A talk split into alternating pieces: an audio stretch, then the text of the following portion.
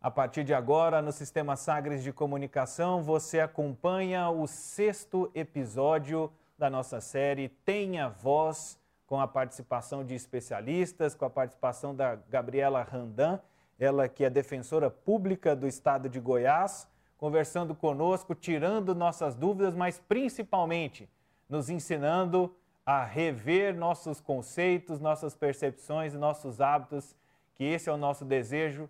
Por isso, a gente pede que você tenha voz nessa primeira temporada da nossa série. Seja muito bem-vinda, Gabriela. É bom tê-la aqui. Boa tarde, Vinícius. É uma satisfação estar aqui novamente com você e com, e com todos os telespectadores e telespectadoras da Sagres.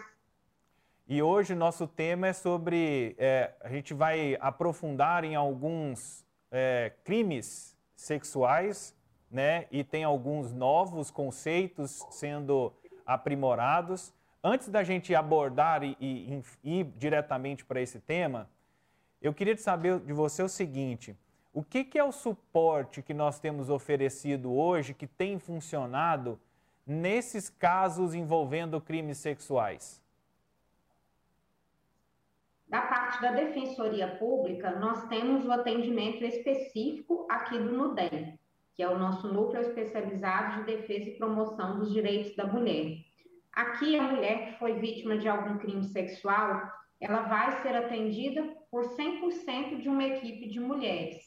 E quando for necessário, nós fazemos o encaminhamento interno dela para a nossa equipe de psicólogas, de assistentes sociais, aqui do nosso centro de apoio multidisciplinar, que posteriormente vai encaminhá-la para toda a rede é, de, de saúde, para a rede de assistência social, conforme a demanda que for apresentada. E, fora isso, ela pode contar é, externamente à Defensoria Pública. Ela tem a possibilidade de fazer a sua ocorrência na DEAN, e governo fez a inauguração da sala de LASMA e ML, de modo que, quando ela vai fazer é, a perícia lá de um crime sexual, esse atendimento é feito preferencialmente também por peritas mulheres e num lugar específico. E, e é, é, importante, qual que é o tamanho da importância desse atendimento ser feito por mulheres? Sim, a Lei Maria da Penha, ela determina que sempre que for possível, que esse atendimento seja feito por mulheres. Claro que quando for impossível, excepcionalmente pode ser por homens. É muito importante porque normalmente uma vítima da violência doméstica e principalmente do crime sexual, ela tem muita vergonha de expor os seus relatos. E ela expondo para outra mulher, ela fica se sentindo mais à vontade para contar do que seria se fosse para um homem. E aí é, consegue ter um pouco mais de acolhimento, né, no momento, é, numa situação como essa. E eu fico imaginando o trabalho que vocês tiveram recentemente. A gente tem, tem virado notícias, né? Tem líderes religiosos, políticos, né? Nós tivemos recentemente presidente da CBF envolvidos em casos de assédio. É, o quanto é problemático e o quanto é desafiador lidar com essa situação? Com certeza. Esses crimes, a, a gente fala que sempre ocorreram. Não é que estão acontecendo mais agora. É igual o feminicídio, a violência contra a mulher. É porque antes não eram tão denunciados e quantificados em estatísticas. Esses crimes sexuais, eles têm essa característica marcante de serem feitos às escondidas e somente na presença tendo o agressor e a vítima. Então, eles são muito difíceis de serem noticiados. E agora, como umas vão denunciando, as outras elas vão se empoderando e faz, criando coragem para fazer as suas denúncias também. Isso em todos os casos.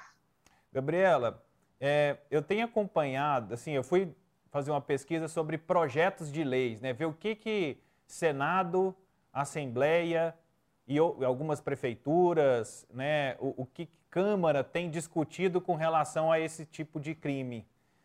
E é, hoje a política pública de uma maneira geral, as leis, né? Eu, eu assim, vou te eu vou fazer essa pergunta assim, se ela se elas estão sendo adequadas, se estão no rumo, no caminho certo, se, tem, se a gente está conseguindo é, fortalecer essa política pública de combate é, essa violência, porque é, ao mesmo tempo em que a gente vê é, pedidos de aumento de pena, né, em, alguma, em alguns casos, é, de aumento de punições, a gente também vê alguns movimentos de não empoderamento das pessoas que cometem esse crime, né? A cidade de Uberlândia, por exemplo, foi aprovado um projeto de lei que pessoas que têm acusações de assédio, de crimes sexuais, não podem ser homenageadas pela Câmara.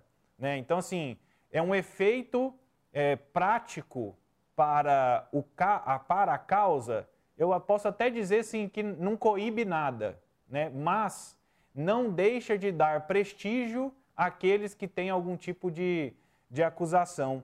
Você sente que nós estamos num caminho de fortalecimento de, da política pública do apoio, do atendimento, do tratamento e da punição? Vinícius, você fez excelentes considerações aqui da sua fala. O que, que a gente pode observar? Realmente, o legislador ele tem se preocupado muito com leis penais leis penais é, no sentido de punição, é, aumentando tipos penais, enfim. Porém, tem se preocupado os poderes públicos muito pouco com a efetivação das leis. A Lei Maria da Penha ela é uma das três melhores legislações do mundo. Ela não precisa de mais nada, ela só precisa ser efetivada, que políticas públicas para mulheres funcionem.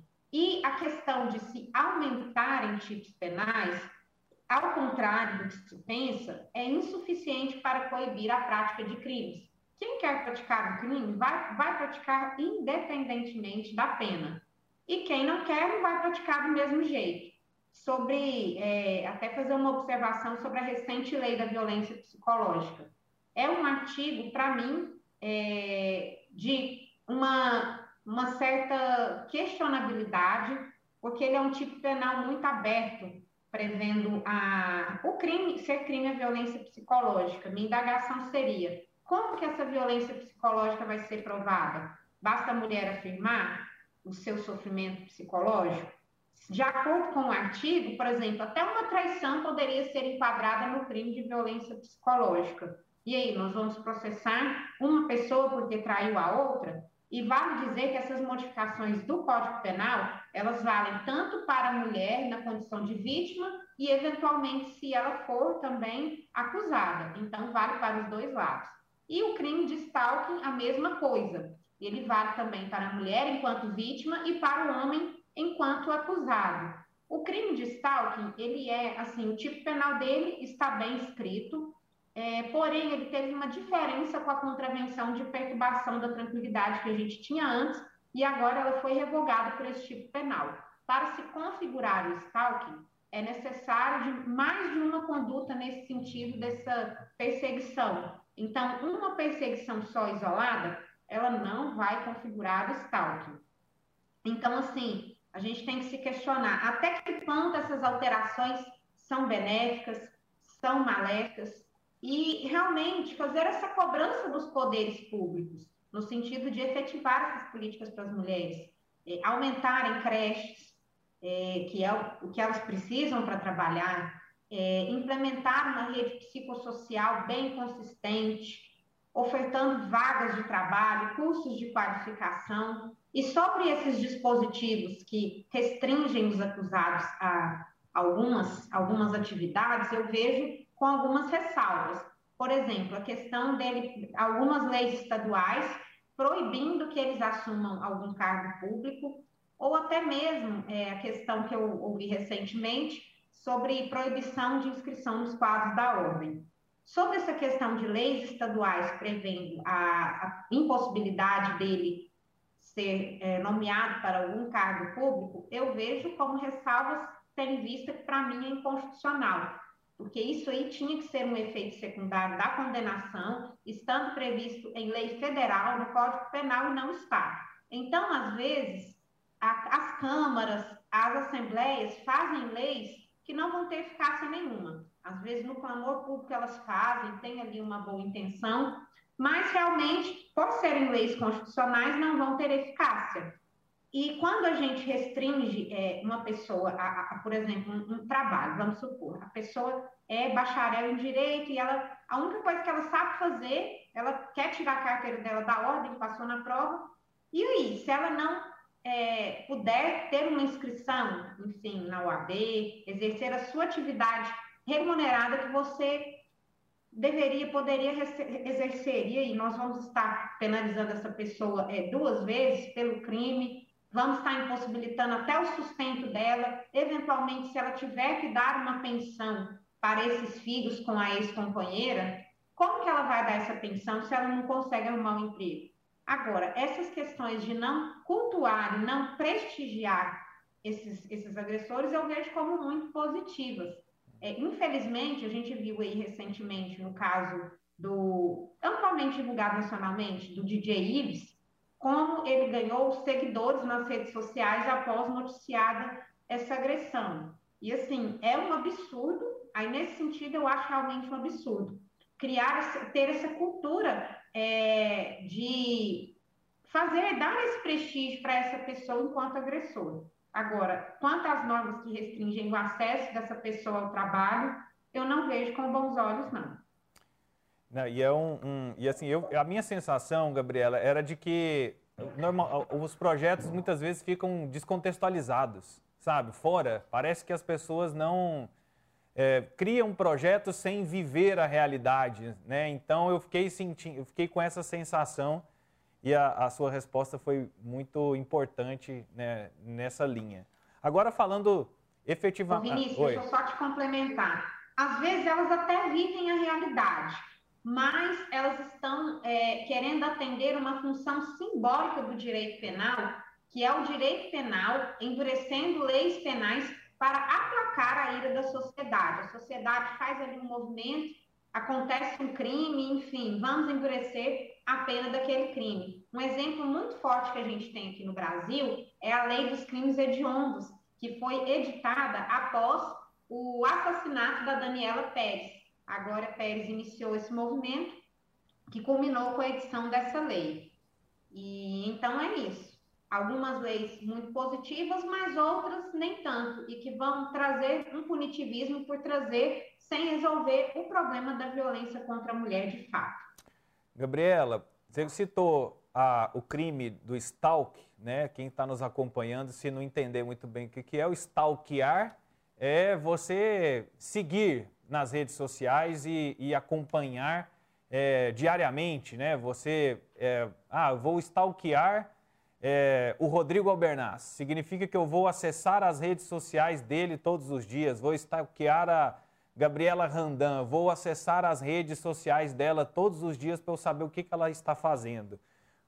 Qual, aonde é o limite e quando começa a ser crime? Bom, esse stalking que você falou, ele não chega a ser o crime do stalking mesmo, uhum. que é uma uhum. própria perseguição. O stalking, eu até abri aqui o código para falar certinho. O stalking, o que seria o 147A? Perseguir alguém reiteradamente e por qualquer meio, ameaçando a integridade física ou psicológica, restringindo a capacidade de locomoção ou, de qualquer forma, invadindo ou perturbando a sua esfera de liberdade ou privacidade. Então, por exemplo, é, stalkear um ator que tem a sua rede social aberta, aí não é, não é o crime de stalking. Uhum. Agora, se ele tivesse uma rede social fechada e a pessoa invadisse, aí sim poderia configurar esse crime ou então o crime do 154 da Lei Carolina Dickmann. Teria que ver aqui no caso concreto qual se enquadraria. Então, para enquadrar o stalking, configurar, tem que ser a perseguição reiterada e havendo essa ameaça também à integridade física ou psicológica, e, ou restringindo a locomoção ou ainda essa invasão e a perturbação. Então, sem isso, não haverá o crime de stalking.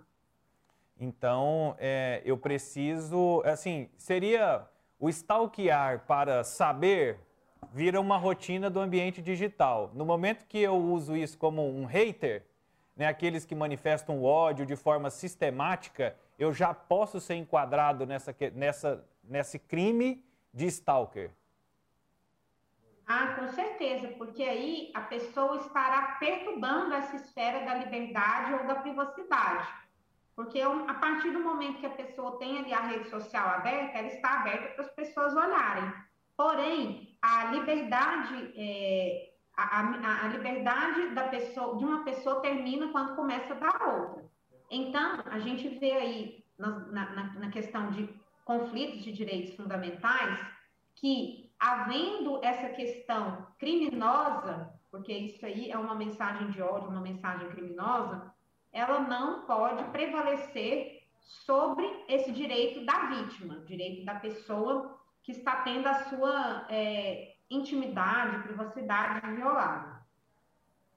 Gabriela, é, dentro do, dessas questões para a gente encerrar, dentro do, dessa, desses itens dos crimes, junto com o Stalker, que é a, a, a novidade, dentro do ambiente digital também tem a.